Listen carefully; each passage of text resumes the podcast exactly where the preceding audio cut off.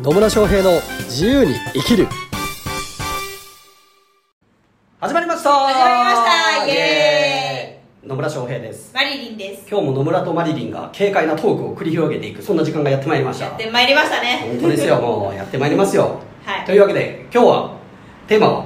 今日のテーマはですね、はい。またまた、えっと、お悩みをいただきまして。お悩みをいただいちゃったんですおね悩みをいただいたんですよちょっと。お悩みをいただいちゃったんですか？はい。はあそうなんですね。はい。なんかそういうお悩みのこんなお悩みあります？みたいな。そう。解決教えて野村さんみたいな。そう教えて野村さんみたいな。感じで。はいありがとうございます。はい。ということで、はい。えっと悩みはですねはい。何かというと、はい。まあ、自分がコンサルとしてね、はい。動き始めて、はい。まあ制約も取って、はい。クライアントさんにねいざやるじゃないですかいろんなこと。ココンサルをね。は やるじゃないですかそのやった時にクライアントさんの成果が出なかったらいはい。あの今後ね別のクライアントさんにそのコンサルをする時の値段は下げた方がいいのかどうなのかというねはあのお悩みをいただきました。お悩みをいただいたんですね、はい。ありがとうございます。はい、まあ、つまりクライアントに成果が出なかった。うん。と、うん。ね。そしたらちょっとこの自分のコンサルフィーは今後もうちょっと安くした方がいいんじゃないか。うんと思ってるけどどう？野村さんってことですね。そう。はい。ありがとうございます。まあねクライアントの成果が出なかったらね。うん。ね。どっちでもいいんじゃないですかね。えちなみに野村さんの場合はどうしますか？私の場合ですか？は私は値段下げたことないです。いそれはわかるけれども。値段下げたことなくてそのクライアントさんがうん成果をえクライアントさんに成果を出させることができなかったらは今後も上げていく？い今後も開けてく？値段。どうどうするの？どうするの？とういうことですね、ははい。まあじゃあそもそもですねコンサルの、まあ、値段というか金金額ってね。うまあ何によって決まるのかっていう話なんですけど、はい。基本的にはですよ。基本的にはやっぱりそのクライアントの成果に対してもらうっていう、まあ、のがあおまあ、おすすめというか、まあ、成果っていうかね要は提供する価値に対する対価としてもらうっていうことになりますよんね、基本的にはね。ね。まあ、だまあだからって別に成果報酬型にしろっつってるわけでもないんだけど、あの私がコンサルすることによってあなたの、まあ、例えば売上アップのコンサルだったらあなたの売上がこんだけ上がります。だからそれ、ね、例えば月100万売上がアップします。うなんで年間でいうと1200万売上がアップします。はい。で私のコンサルフィーは200万です。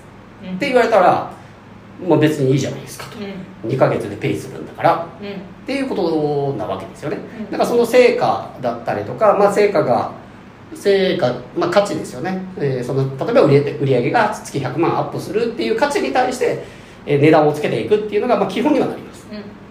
基本。基本ね。基本。でもまあ絶対それじゃないとダメなのかっていうと、まあ、そうとも言い切れないんでうん。するよでコンサルの値段は基本的には成果に対してあの設定するっていうのが大事なんですけど、うん。結局ですねどうやってコンサルの金額を決めたらいいかというとですねはい。すっごいシンプルで。シンプルで。は何だと思いますか？自分で決めるだけ？はい。正解です、はい。そう自分で決めるだけなんですよね。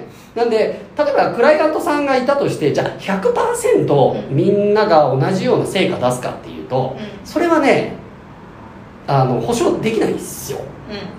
保証できないって結局あのコンサルタントってあー、まあ、コンサルタントっていうか、まあ、コンサルティングをしても結果を出すかどうか成果を出すかどうかって結局クライアント側のうん。が本当に行動するかどうかだったりとか、うんうん。っていうところになるんですよね。はい。だから実際に成果を出すか出さないかはクライアントの責任なんですよ、そうですね。うん。ね。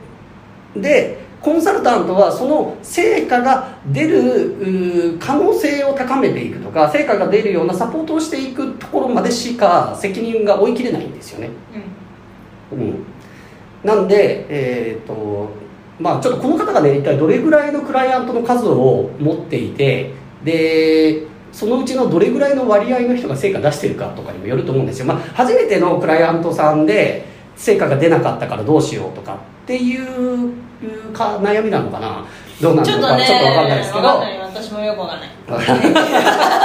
そこはちょっと分かんないですけどじゃあ例えば初めてやりました。で、えーコンサルティングしました。でも成果が出ませんでした、あーとしたらまあ確かに、えー、と次成果が出るまでは値段を下げてみるっていうのも一つの手だとは思います。うんうん。うん。まあ、ただうーん値段下げたからいや値段下げても成果出なかったら意味なくねみたいなところもあるうしんあるね。値段そのままでも、うん。あの次から成果が出るようになったらそれで別に良くないっていう話もあるわけですよね、うん。そうですね、うん。値段下げたら私やる気なくなるな。うん。っていう可能性もあるわけですよ、今まで例えば50万でやってましたっていうの、50万でやってたんだけどおクライアントさんがその50万を取り返してもらえるほどの成果が出てなかったとして、うん。じゃあ30万にしました、まあ、とか、まあ、20万にしましたとかって言ってもいや自分このこの金額だけじゃそんなにちょっとな燃えないなみたいなのもあるかもしれないじゃないですか。手厚くサポートできないなっていうこともあるかもしれないんで、そうなってくると結局値段を下げちゃうとサービス提供のレベルも下がっちゃうっていう可能性だってあるんですよね、あとクライアント側からしても、あのーやっぱ払ってる金額の量ってまあ結構ねこう覚悟の量だったりもするんですよ、でまあ、安い金額だとまあいっかみたいなのになっちゃったりするけど、まあ、それなりの金額払ってると取り返さなきゃみたいな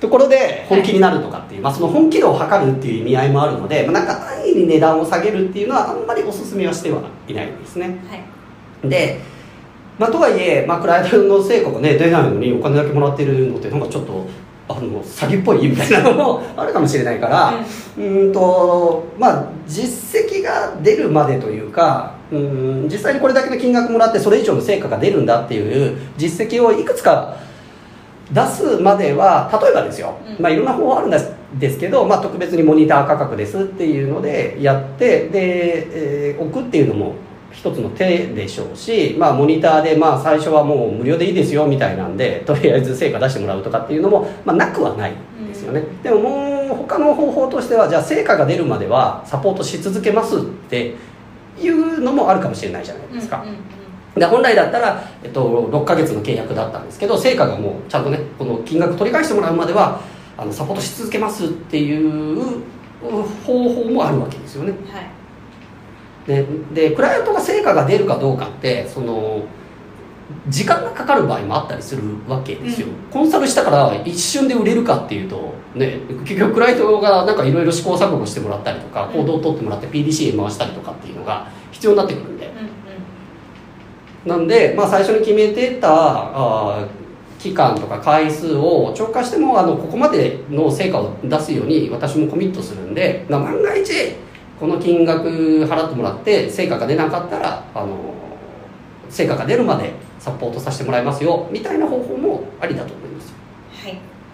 ね。なるほど。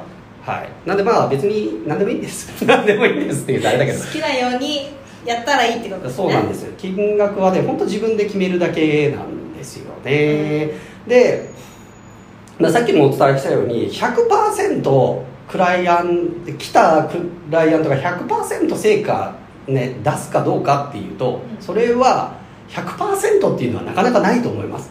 うん。だから私のと私のクライアントさんの中にも数パーセントはやっぱちょっと成果が出ないまま去ってかれる方もいます。さよならさよなら残念みたいな まあそれはしょうがないですよね。あのやっぱやってみないと分かんないところはあるんで、まあ、とはいえあのほとんどの方は成果出していただいてますけどね。うん。なんで本当出会ってくれてありがとうございますってよく言われますけど、はい。うん、なんであの100%っていうのはないと思うんですけど、うん。なんか自分なりにね例えばあの5人中5人コンサルしてうー3人とかはしっかりと成果が出るんだとしたならばですよ。